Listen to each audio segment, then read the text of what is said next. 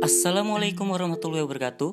Hai podcaster, selamat datang kembali di podcastnya Madia Ranim Baiklah teman-teman, sebelum kita bersama-sama untuk mendengarkan podcast Madia Aranim ini, seperti biasanya, saya akan ingatkan kepada teman-teman untuk berdoa terlebih dahulu sesuai dengan kepercayaan dan agamanya masing-masing, supaya kita semua bisa terhindar dari hal-hal yang negatif dan didekatkan dengan hal-hal yang positif.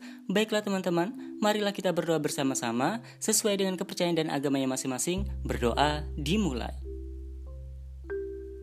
Baiklah teman-teman, setelah kita berdoa bersama-sama, saya ingatkan juga bagi kalian yang belum follow dan share akun podcastnya Madi Aranim ini, sekarang juga di follow dan di share di akun media sosial teman-teman, supaya saya tambah semangat lagi untuk merecord podcastnya Madi Aranim ini di segmen-segmen berikutnya. Dan bagi kalian yang baru saja bergabung, di segmen yang ke-8 ini, alangkah lebih baiknya dengarkan terlebih dahulu di segmen yang pertama sampai segmen yang ketujuh. Dengarkan juga di bagian trailer dan introduction, supaya supaya teman-teman tidak salah sambung dan bisa mengikuti alurnya dengan baik. Baiklah teman-teman, seperti biasanya dan sesuai perjanjian saya ya di segmen-segmen yang segmen yang kelima bahwasanya saya ingin mendatangkan tokoh inspiratif yang bernama Reno Albra. Dan sebelum saya mohon maaf karena di segmen yang kelima tidak jadi mendatangkan Reno Albra karena ada sedikit masalah di sistem recording podcast Madi Aranim ini tapi sekarang sudah saya perbaiki lagi dan alhamdulillah Reno Albra sudah siap untuk di-record di segmen yang ke-8 pada podcast Madi Aranim ini. Baiklah teman-teman daripada panjang lebar nih kan Teman-teman sudah menunggu lama untuk mendengarkan tips dan trik dari saudara Reno Albra dan teman-teman juga pengen nih gimana ya caranya biar dapat uh, studi beasiswa studi di dalam negeri maupun di luar negeri. Nah, Reno Albra ini punya banyak pengalaman di di bidangnya gitu teman-teman. Baiklah, kita dengarkan bersama-sama. Namun sebelumnya seperti biasa saya mendatangkan bintang tamu dengan menelponnya. Baiklah, kita tunggu bersama-sama ya. Saya akan menelpon saudara Reno Albra.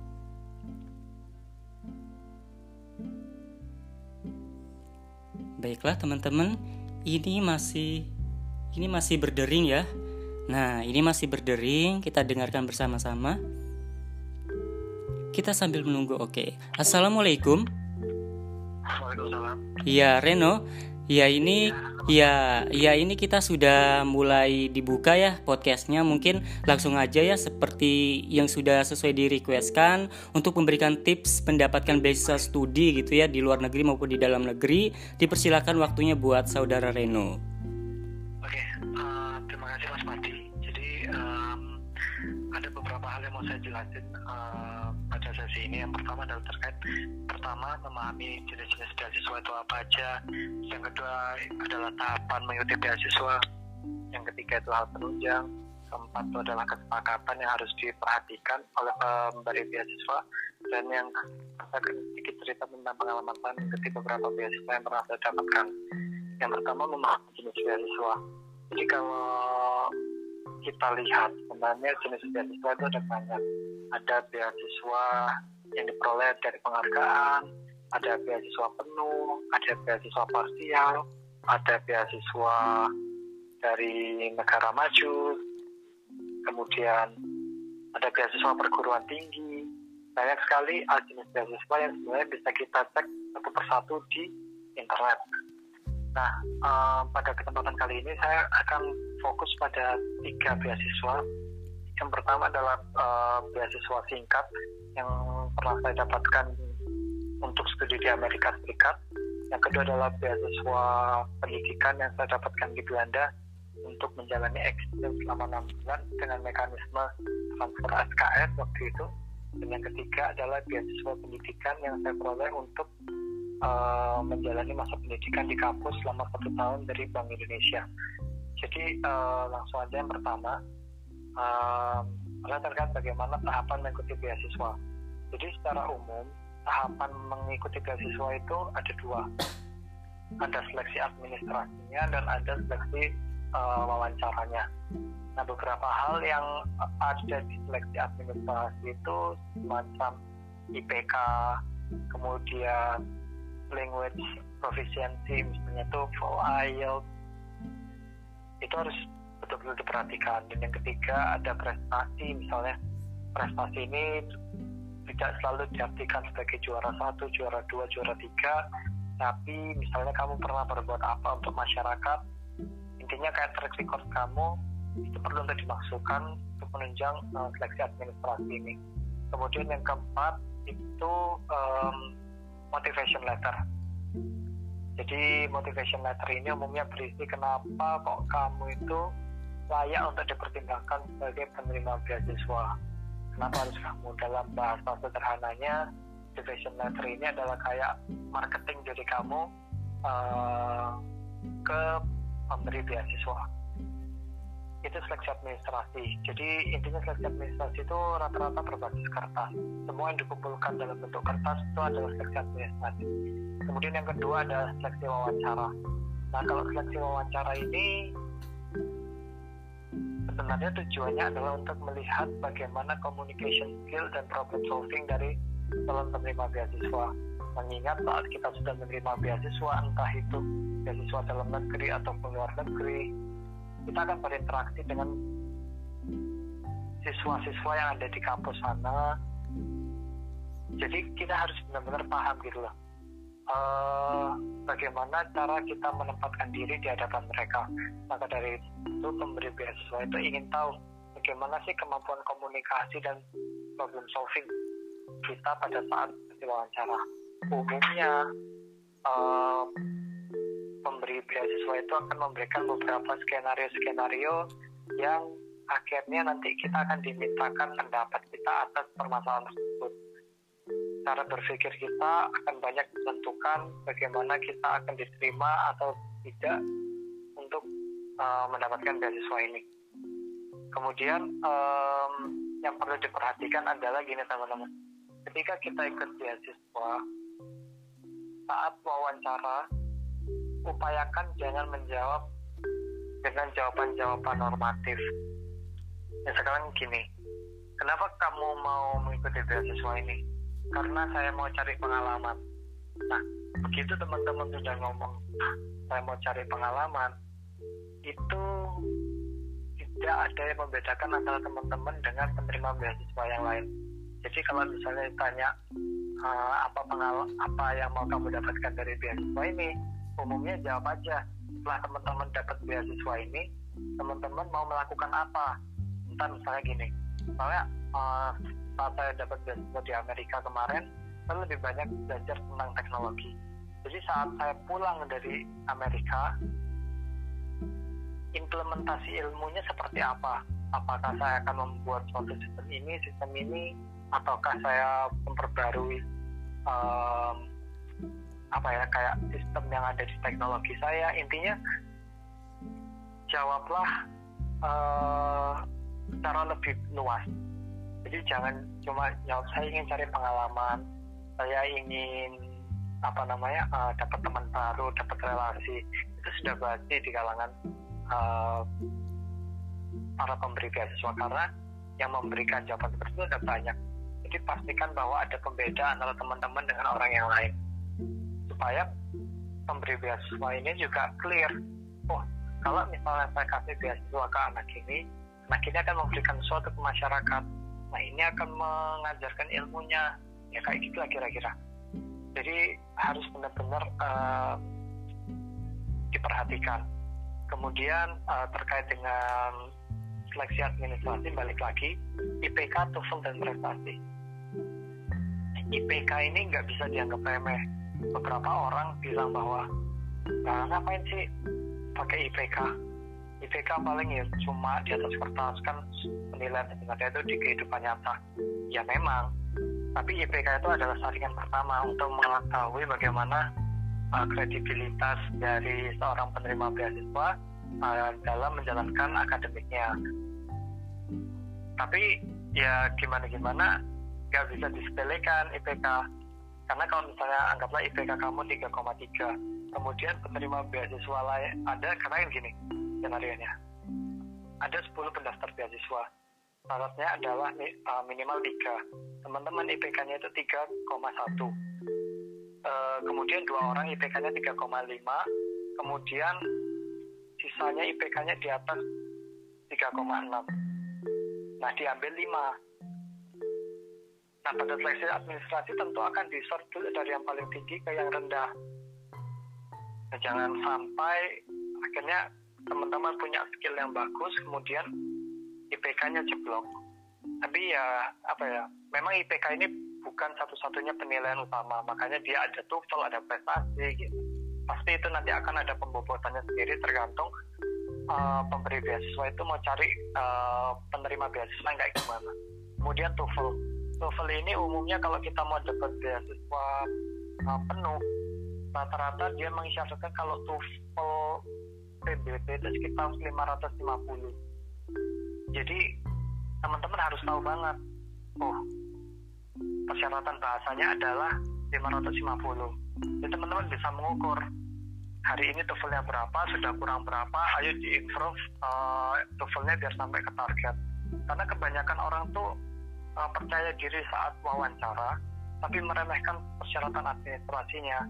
Akhirnya dia nggak bisa sampai ke wawancara karena dia sudah terseleksi di uh, proses administrasi. Kemudian motivation letter. Motivation letter ini secara umum ada tiga jenis. Eh, bukan tiga jenis tiga bagian besar. Yang pertama menunjukkan siapa diri kita. Yang kedua apa yang sudah kita lakukan. Dan yang bagian yang ketiga adalah bagaimana uh, apa ya uh, kita menyimpulkan diri kita kenapa kita layak untuk menjadi penerima beasiswa uh, yang akan kita ajukan. Jadi um, itu mungkin bisa dibahas di podcast yang selanjutnya mungkin ya Mas Madi boleh. yang lebih detail. Boleh boleh. Nah kemudian kesepakatan. Ini lebih terkait ke penilaian integritas. Jadi saat teman-teman sudah mendapatkan uh, beasiswa teman-teman misalnya gini. Dalam beasiswa itu disyaratkan teman-teman harus mendapatkan katakan IPK 3,7 di negara tempat teman-teman belajar. Ya teman-teman harus penuhi itu. Oh enggak biasanya ada uh, konsekuensinya gitu. Itu harus teman-teman perhatikan. Kayak misalnya teman saya di Erasmus, uh, teman saya orang Bulgaria, dia daftar uh, beasiswa tersebut, dia dapat pendanaan full dengan syarat beberapa matkul yang dia peroleh itu harus mendapatkan nilai tertentu. Kalau enggak, dia harus mengembalikan sekian persen. Nah, itu teman-teman harus jeli. Nah, uh, jadi itu kira-kira uh, terkait dengan tips dan trik beasiswa uh, mungkin kalau misalnya mau menjelaskan lebih detail lagi terkait dengan bagaimana cara membuat motivation letter, tips wawancara dan tips uh, yang lain mungkin bisa di podcast yang lanjut uh, yang lain sih. Jadi ini cuma gambaran umum aja semoga sedikit apa yang saya sampaikan ini bisa bermanfaat buat kita semua. Baik. Itu dulu Mas Madi. Baik, iya. Terima kasih banyak ya Reno ya atas tips dan sarannya. Insya Allah nanti mungkin ke depannya kita akan lebih lanjut ya membahas bagaimana cara membuat motivation letter atau interview bla bla bla. Jadi Reno siap ya untuk diundang kembali ya mungkin di beberapa lain waktu. Iya, iya kabarin aja. Oke, siap. Jadi memang ini tipsnya untuk umum ya, terkait umum gimana caranya untuk mendapatkan beasiswa studi di luar negeri maupun di dalam negeri. Baik Reno, terima ya. kasih banyak sudah menyempatkan waktunya untuk para podcasternya Madi Aranem ini. Semoga bisa bermanfaat ya buat para podcaster yang sudah menunggu-nunggu dari dari dari hari-hari yang lalu gitu ya. Makasih banyak ya Reno ya. Oke. Oke teman-teman, teleponnya sudah sudah mati. Terima kasih sudah mendengarkan di segmen yang ke-8 ini yang mana saya e, sesuai dengan perjanjiannya dari segmen yang kelima akan mendatangkan saudara Reno, Reno Albra untuk memberikan tips dan trik terkait mendapatkan beasiswa studi gitu ya teman-teman. Dan alhamdulillah akhirnya bisa bisa ada ya di segmen yang ke-8 ini walaupun di segmen yang kelima itu tidak tidak jadi gitu tapi akhirnya di segmen yang ke-8 ini sudah bisa gitu ya untuk memberikan tips dan trik terkait e, mendapatkan beasiswa studi di dalam negeri maupun luar negeri dari saudara Reno Albra. Dan mungkin selanjutnya jika teman-teman nih para followernya Madi Arani maupun followernya Reno Albra yang sangat penasaran bagaimana caranya untuk membuat motivation letter atau cara interview dan lain sebagainya terkait administrasi atau persyaratan yang lainnya untuk mendapatkan mendapatkan beasiswa studi. Makanya terus nonton, terus dengarkan podcastnya Madi Aranim ini. Dan jika memang ada request, nggak apa-apa kok bisa request DM di Instagramnya Madi underscore Aranim. Dan mungkin di lain waktu ya saya akan undang kembali gitu saudara Reno Albra untuk menjelaskan lebih lanjut terkait motivation letter, interview dan lain sebagainya.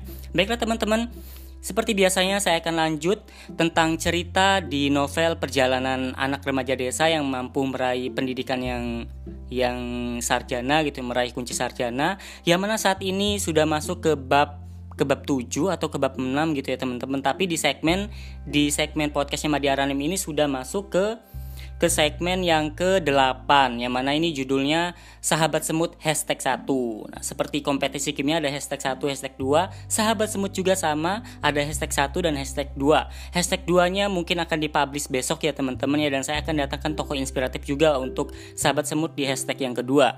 Dan di Sahabat Semut di hashtag yang pertama ini saya sudah hadirkan Reno Albra kepada kalian. Semoga sangat berman sangat bermanfaat buat kalian. Dan kalian yang belum mencatat tips dan triknya bisa kok dengarkan kapan pun. Gak harus hari ini besok juga bisa atau kapan pun juga bisa. Karena podcast ini insya Allah akan selalu ada. Makanya ayo dong beri semangat buat kita semua dengan follow dan share akun podcastnya Madi Aranim ini. Baiklah teman-teman tidak panjang lebar. Saya akan bacakan dan akan bedah buku novel perjalanan yang berjudul Sahabat Semut ini ya teman-teman ya. Dan bagi kalian yang belum mempunyai buku novel perjalanan, bisa kok teman-teman dibaca secara gratis di aplikasi Wattpad. Atau tanpa aplikasi juga bisa, langsung aja browser ke Google gitu ya terkait Wattpad, nanti langsung masuk aja ke akunnya Madi Aranim, tinggal di search atau cari nama Madi Aranim, nanti teman-teman langsung masuk ke akun ke akun Wattpadnya Madi Aranim dan teman-teman langsung bisa baca buku novel perjalanan secara gratis. Dan alhamdulillah terima kasih sebanyak-banyaknya selama dua minggu ini saya me membuat podcast dan sudah ada seribu lebih yang membaca buku novel perjalanan. Terima kasih dan marilah kita langsung aja bedah di bab sahabat semut ya teman-teman. Saya akan buka dulu terkait Wattpad buku perjalanan ini. Dan bagi kalian yang sudah punya ebook e, buku perjalanan bisa langsung kita baca bareng-bareng, kita bedah bareng-bareng ya teman-teman. Dan saat ini saya sudah masuk di bab sahabat semut yang mana di podcast ini termasuk ke segmen yang ke-8 ya teman-teman ya, segmen ke-8 sahabat semut hashtag 1. Baiklah saya akan bacakan bersama-sama. Paragraf pertama. Ujian akhir semester atau UAS akan segera berakhir tepat pada bulan Desember 2012. Artinya, libur sekolah pada semester 1 sudah di depan mata. Liburan saat itu telah menjadi momen kebersamaanku dengan keempat teman seperjuanganku. Teman yang telah membuatku percaya diri bahwa kesuksesan bukanlah diraih karena kekayaan, namun dari perjuangan dan penderitaan teman yang telah memberikan arti kehidupan untuk tidak lelah berjuang dalam proses perjalanan. Teman yang menyadarkanku bahwa kemiskinan bukanlah penghambat untuk bisa kuliah di kampus impian. Nah, ini ya bagi teman-teman yang mungkin di segmen yang ketujuh itu penasaran gitu kan ya sahabat semut itu siapa sih siapanya si Gary jadi sahabat semut ini ya teman seperjuangan Gary yang telah menguatkan Gary yang mana si Gary ini kan dari keluarga yang tidak mampu, sempat ingin putus sekolah, tapi sahabat semut ini kehadiran sahabat semut yang bisa menguatkan si Gary untuk tetap lanjut dan meraih impiannya untuk bisa kuliah di perguruan di perguruan tinggi dengan beasiswa. Siapakah dia sahabat semut? Kita ikuti lagi ya teman-teman. Next. Sahabat semut, begitulah aku menyebutnya. Persahabatan yang terbentuk sejak duduk di bangku kelas 3 memang tidak begitu lama, namun menyimpan banyak suka dan duka. Hatiku berharap sahabat semut bukan sekadar menjadi teman biasa, namun teman yang selalu berjuang bersama selayaknya binatang semut. Persahabatan itu terbentuk karena mempunyai mimpi dan visi yang sama untuk kuliah di kampus impian di Depok. Nah, ini paragraf yang kedua ya, teman-teman. Jadi, intinya kenapa sih saya menamakan di novel perjalanan ini sahabat semut gitu ya sebagai teman seperjuangannya si Gary yang mana Gary itu tokoh utamanya?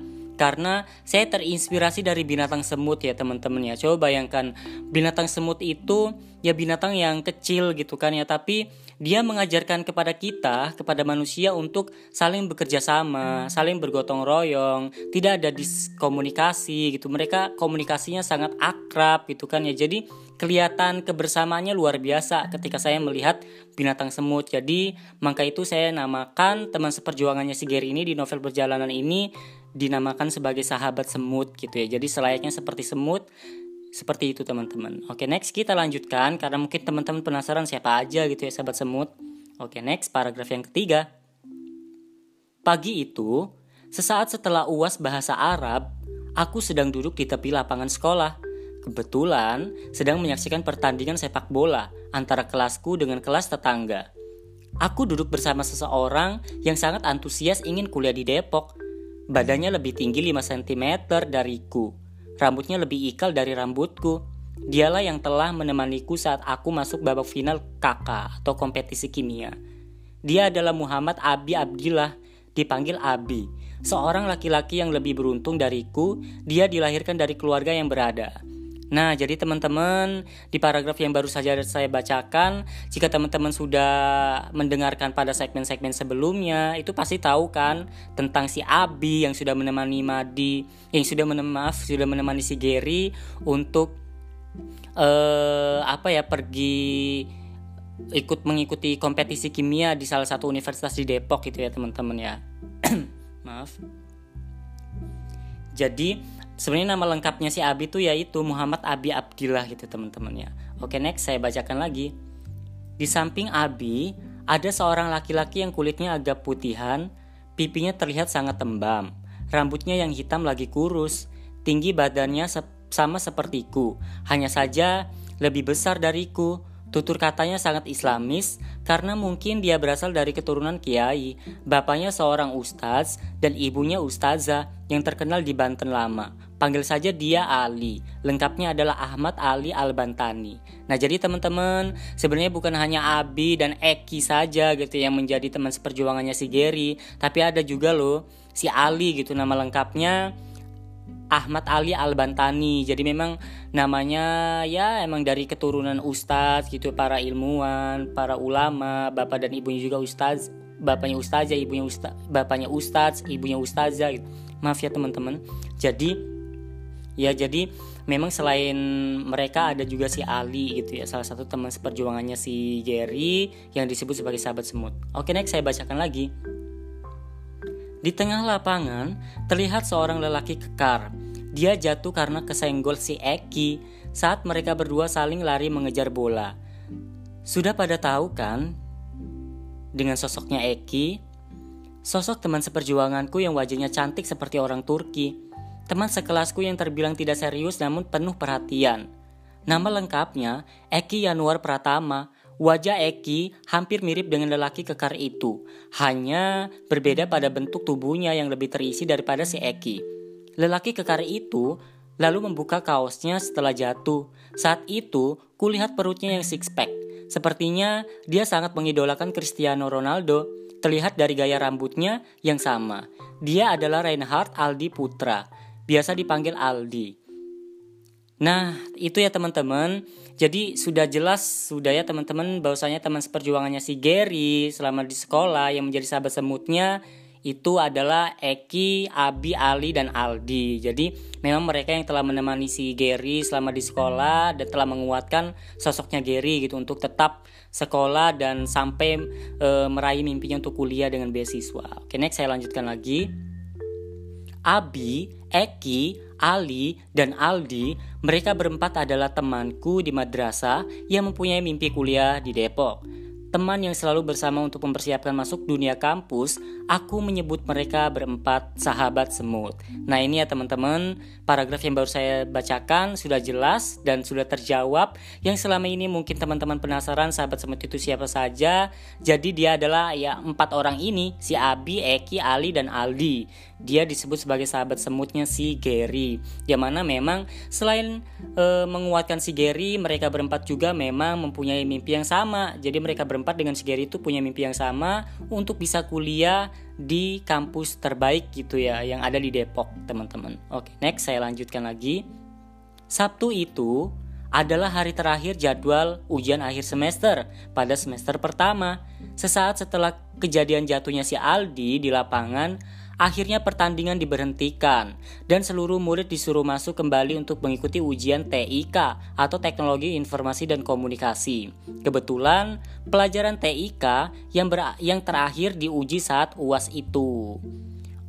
Jadi teman-teman, tadi kan si Gary sedang menyaksikan pertandingan sepak bola, lalu ada kejadian si Eki e, menyenggol si si Aldi kemudian si Aldi jatuh kan heboh tuh akhirnya ya udah diberhentikan dan akhirnya suruh masuk kembali untuk untuk mengikuti ujian akhir semester dengan mata pelajaran TIK yang mana TIK itu mata pelajarannya mungkin selalu diuji di hari akhir gitu teman-teman next tidak lama dari itu belum sampai 15 menit, tiba-tiba teman-temanku yang sekelas maupun dari kelas lain berbondong-bondong keluar kelas. Artinya, mereka sudah selesai mengerjakan soal TIK.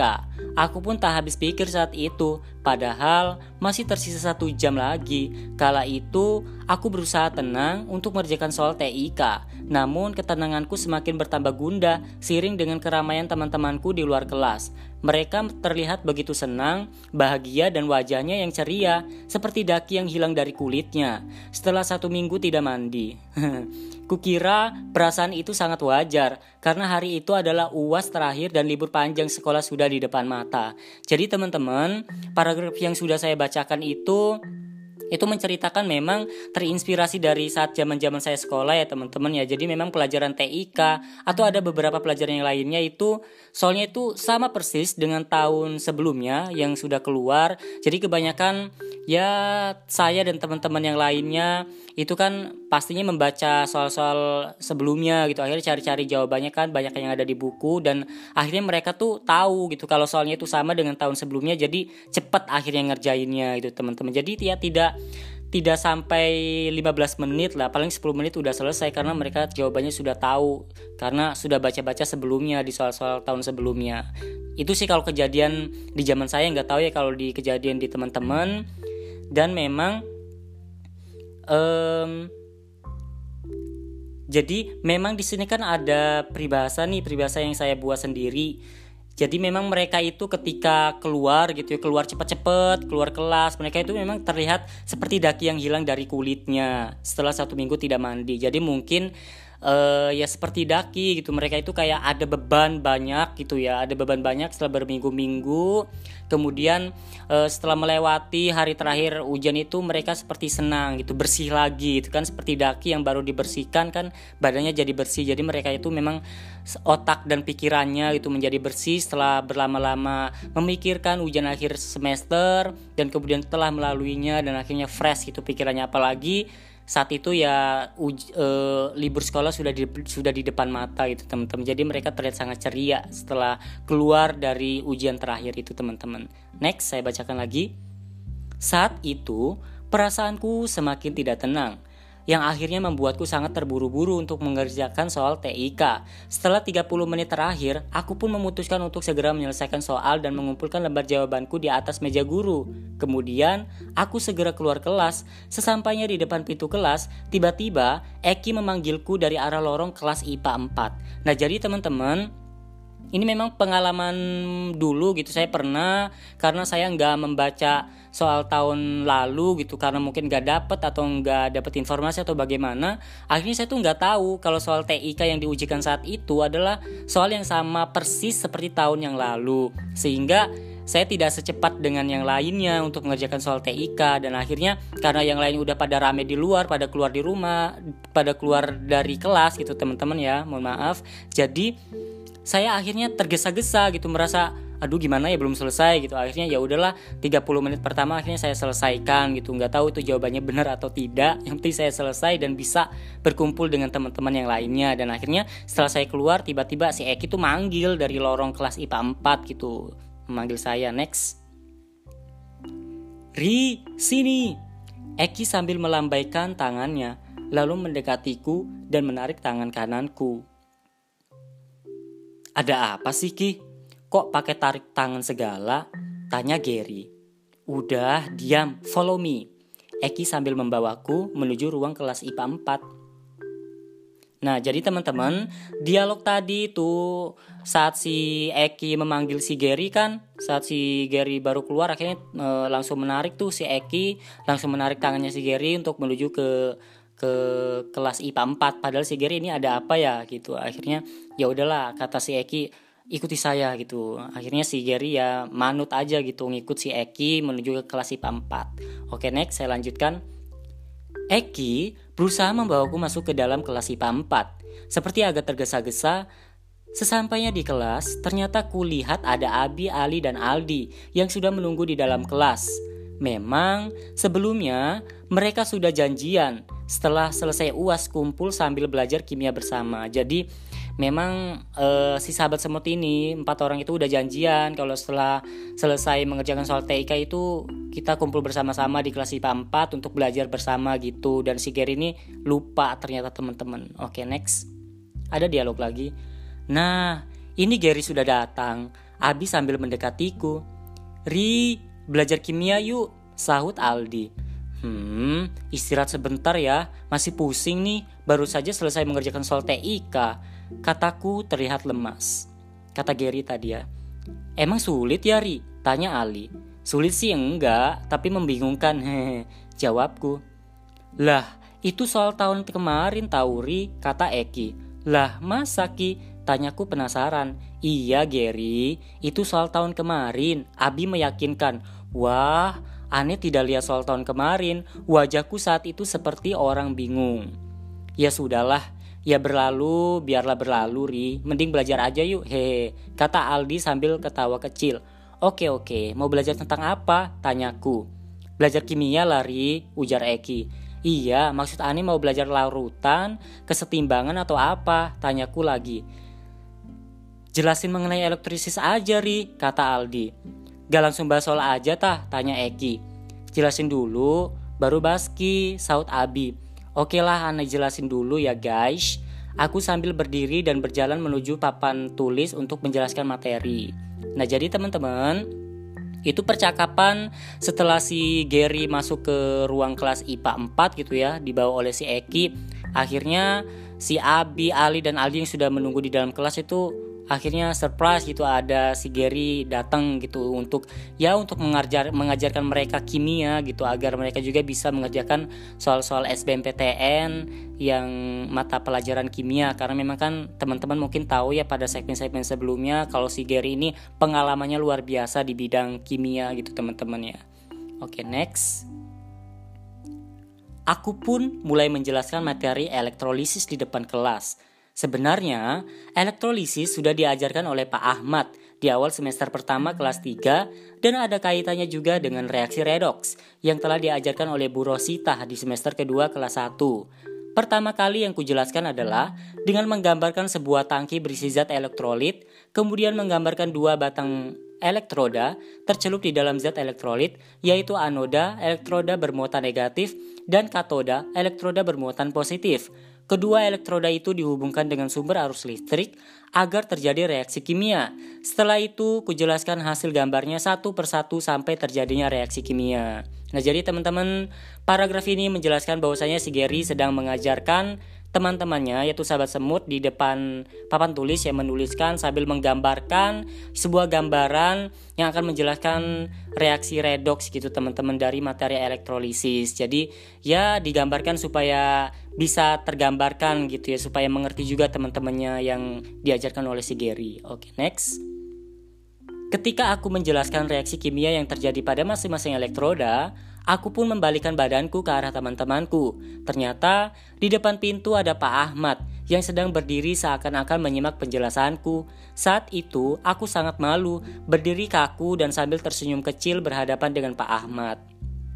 Nah, paragraf yang baru saya bacakan ini sebenarnya terinspirasi dari kisah saya dulu gitu ya teman-teman ketika saya sekolah di madrasah kelas 3 lah. Saya sempet tuh ngajarin tentang apa ya pokoknya kimia tentang reaksi-reaksi kimia gitu teman-teman di kelas di dalam kelas saya.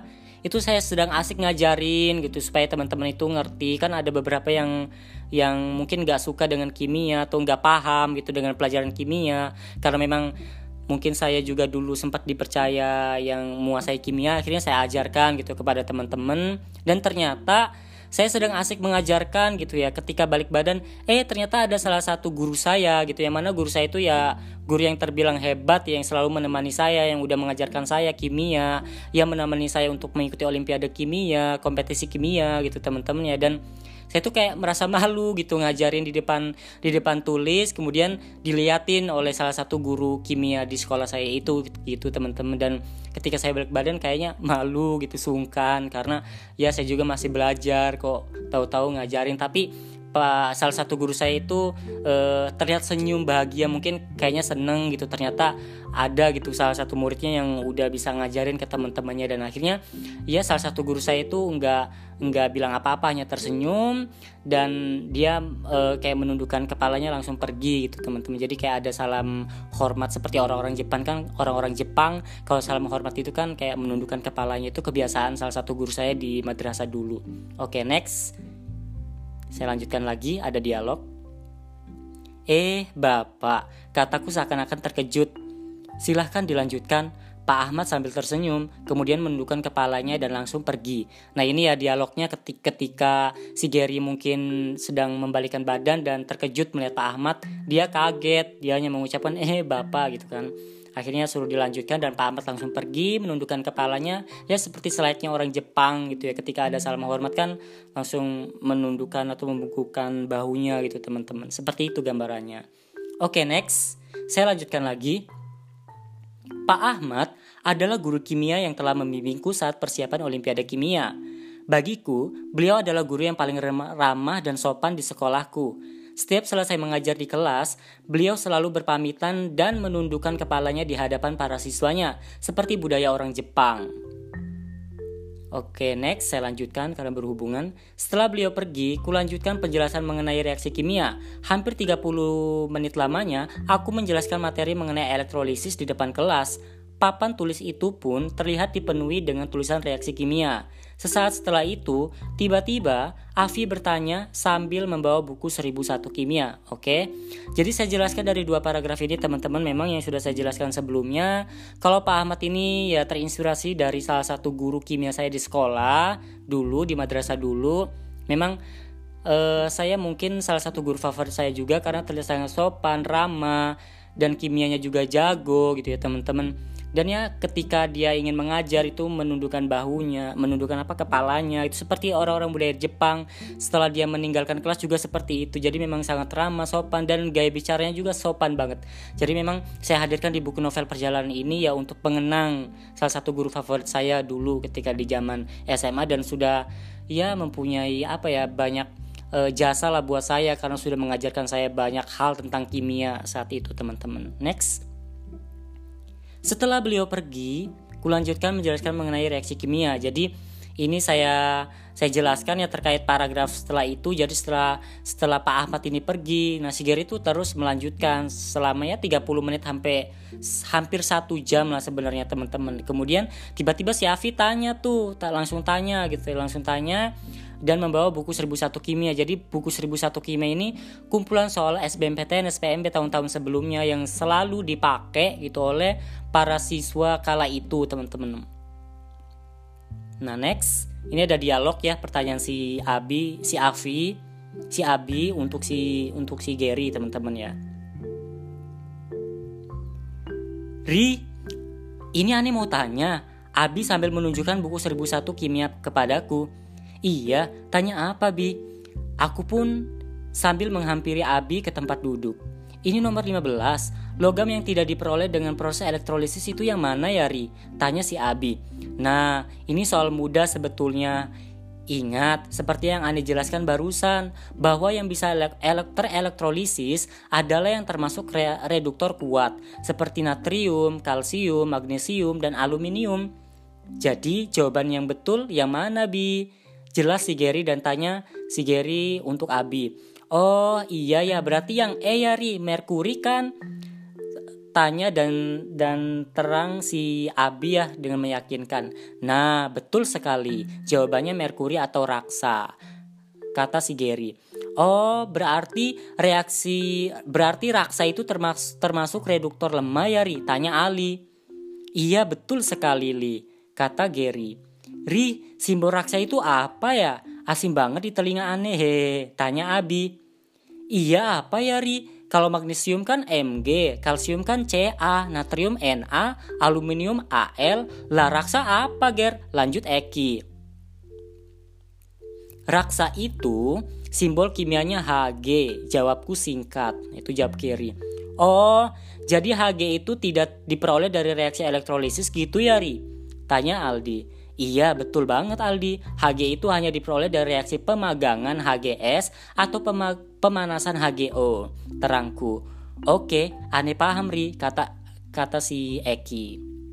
Oke teman-teman, itu salah satu dialog ya percakapan mengenai ya ada salah satu soal gitu yang diperdebatkan yang mungkin mereka nggak tahu bukan diperdebatkan sih yang didiskusikan karena mereka nggak tahu gitu dan mem, dan memang si Gary ini tahu akhirnya menjawabnya dan terjadilah percakapan itu gitu ya teman-teman dan akhirnya mereka tahu tentang jawaban yang sebelumnya mereka tidak tahu dan akhirnya mereka tahu gitu ya tentang terkait Hg atau raksa atau merkuri. Oke next saya lanjutkan lagi. Setelah satu jam berlalu belajar kimia bersama, terdengar kumandang azan zuhur dari arah masjid sekolah. Akhirnya, aku segera menghentikan kegiatan belajar kimia dan segera pergi menuju masjid untuk sholat berjamaah. Selama perjalanan menuju masjid, kami berlima sambil ngobrol sejenak mengenai kegiatan yang akan dilaksanakan besok hari Minggu. Nah itu ya teman-teman, jadi memang setelah si Gary dan sahabat semut ini belajar di dalam kelas IPA 4, gak kerasa ya udah satu jam lamanya dan sudah ada terdengar suara azan akhirnya eh, si Gary dan teman-temannya berhenti belajar dan langsung pergi ke masjid untuk eh, melaksanakan sholat jamaah. Dan selama perjalanan di masjid, mereka berjalan kaki karena memang dekat ya dari kelas IPA 4 menuju masjid dan ada perbincangan sedikit gitu ya karena ada suatu kegiatan yang akan mereka lakukan di esok harinya. Nah, ini perbincangannya teman-teman sambil mereka jalan menuju masjid. Gary, Abi, besok gimana? Jadi, tanya Ali. Jadi ya Bi besok tanyaku ke Abi. Insya Allah nanti malam aneh kabari lagi ya, jawab Abi. Kalau bisa ajak yang lainnya juga bi, biar tambah ramai dan lebih seru. Tanya kata Eki. Iya, aneh setuju sih. Besok kumpul di mana bi? Tanya Aldi. Insya Allah di depan gerbang sekolah aja ya. Boleh deh, saut Aldi. Nah itu salah satu bukan salah satu beberapa percakapan ya di antara si Gary dan dan si Abi dan teman-temannya karena memang ya mereka meyakinkan kalau besok itu jadi nggak sih ada kegiatan gitu ya teman-teman kegiatan kegiatan apa? Oke next saya lanjutkan. Setelah sholat zuhur Eki, Ali, dan Aldi pulang ke rumahnya masing-masing. Sedangkan aku ikut bersama Abi ke rumahnya. Aku memutuskan untuk bermalam ke rumah Abi agar bisa mempersiapkan kegiatan besok di hari Minggu. Kegiatan itu akan bermakna bagi sahabat semut, mengisi hari libur sekolah dengan menebar kebaikan. Aku sangat berharap dengan kegiatan kebaikan itu akan dapat membawakan hasil yang baik juga untuk sahabat semut ke depannya. Oke, next. Jadi, ini ya teman-teman uh, paragraf yang yang saya yang saya bacakan. Jadi mungkin sampai sini saja ya di segmen yang ke-8 yang mana sahabat apa sahabat semut hashtag 1 jadi mungkin uh, untuk segmen yang ke-9, segmen yang berikutnya saya akan lanjutkan ya di bab sahabat semut ini, teman-teman karena memang ya terlihat cukup banyak gitu karena memang si Gary dan teman-temannya akan mengadakan sebuah kegiatan yang produktif untuk membantu anak-anak yatim gitu di rumah yatim yang deket lah dari dari sekolahnya gitu. Oke ya teman-teman gitu. Dan terima kasih banyak-banyaknya untuk teman-teman yang sudah mendengarkan podcastnya Madi Aranim ini. Mohon maaf jika tadi banyak banyak kata-kata yang salah gitu ya dari saya. Semoga bisa dimaklumin gitu ya teman-teman dan semoga teman-teman bisa mengambil hikmahnya dari segmen yang ke-8 ini terutama teman-teman juga sudah mendapatkan tips untuk mendapatkan beasiswa studi nih yang yang mana teman-teman sudah menunggu ya dari segmen yang kelima sempat batal. Akhirnya di segmen yang ke-8 ini saya sudah bisa menghadirkan Reno Albra untuk memberi memberikan tips mendapatkan beasiswa studi di luar negeri maupun di dalam negeri. Dan mungkin selanjutnya nanti saya akan hadirkan lagi untuk membicarakan lebih lanjut terkait tips untuk interview atau motivation letter atau apa pun itu teman-temannya terkait persyaratan untuk mendapatkan beasiswa studi. Baiklah teman-teman, jadi hikmahnya dari dari sahabat semut ini teman-teman memang itulah uh, perjuangan gitu perjuangan atau uh, keberadaan dari seorang teman gitu ya. Hikmahnya ada ada seorang teman. Jadi memang teman ini harus saling menguatkan haring harus saling berbagi harus saling ya saling ada kebersamaan gitu ya. Harus ada kebersamaan supaya kita juga tidak sendiri. Kita juga bisa ada yang menemani dan harus ada yang menguatkan gitu. Jadi memang sahabat semut ini yang bisa menguatkan si Gary yang bisa bersama-sama dengan si Gary untuk belajar belajar kimia bersama dan apa pun itu masalahnya ya walaupun sempat tadi itu kan ada pertandingan si Eki dan si Aldi juga ada sempat e, masalah. Tapi mereka ya tidak tidak mempermasalahkan hal itu. Karena itu kan kecelakaan yang tidak disengaja. Tapi tetap mereka tetap bisa belajar bareng bisa belajar bersama saling membahas bersama. Dan si Gary juga saling membantu. Mereka juga saling memahami dan saling mengerti. Jadi semoga semua ini bisa diambil hikmahnya teman-teman. Dan bagi teman-teman jika memang ini sangat bermanfaat buat kalian segera di share dan di follow akun podcastnya Madi Aranim ini supaya saya juga tambah semangat untuk merecord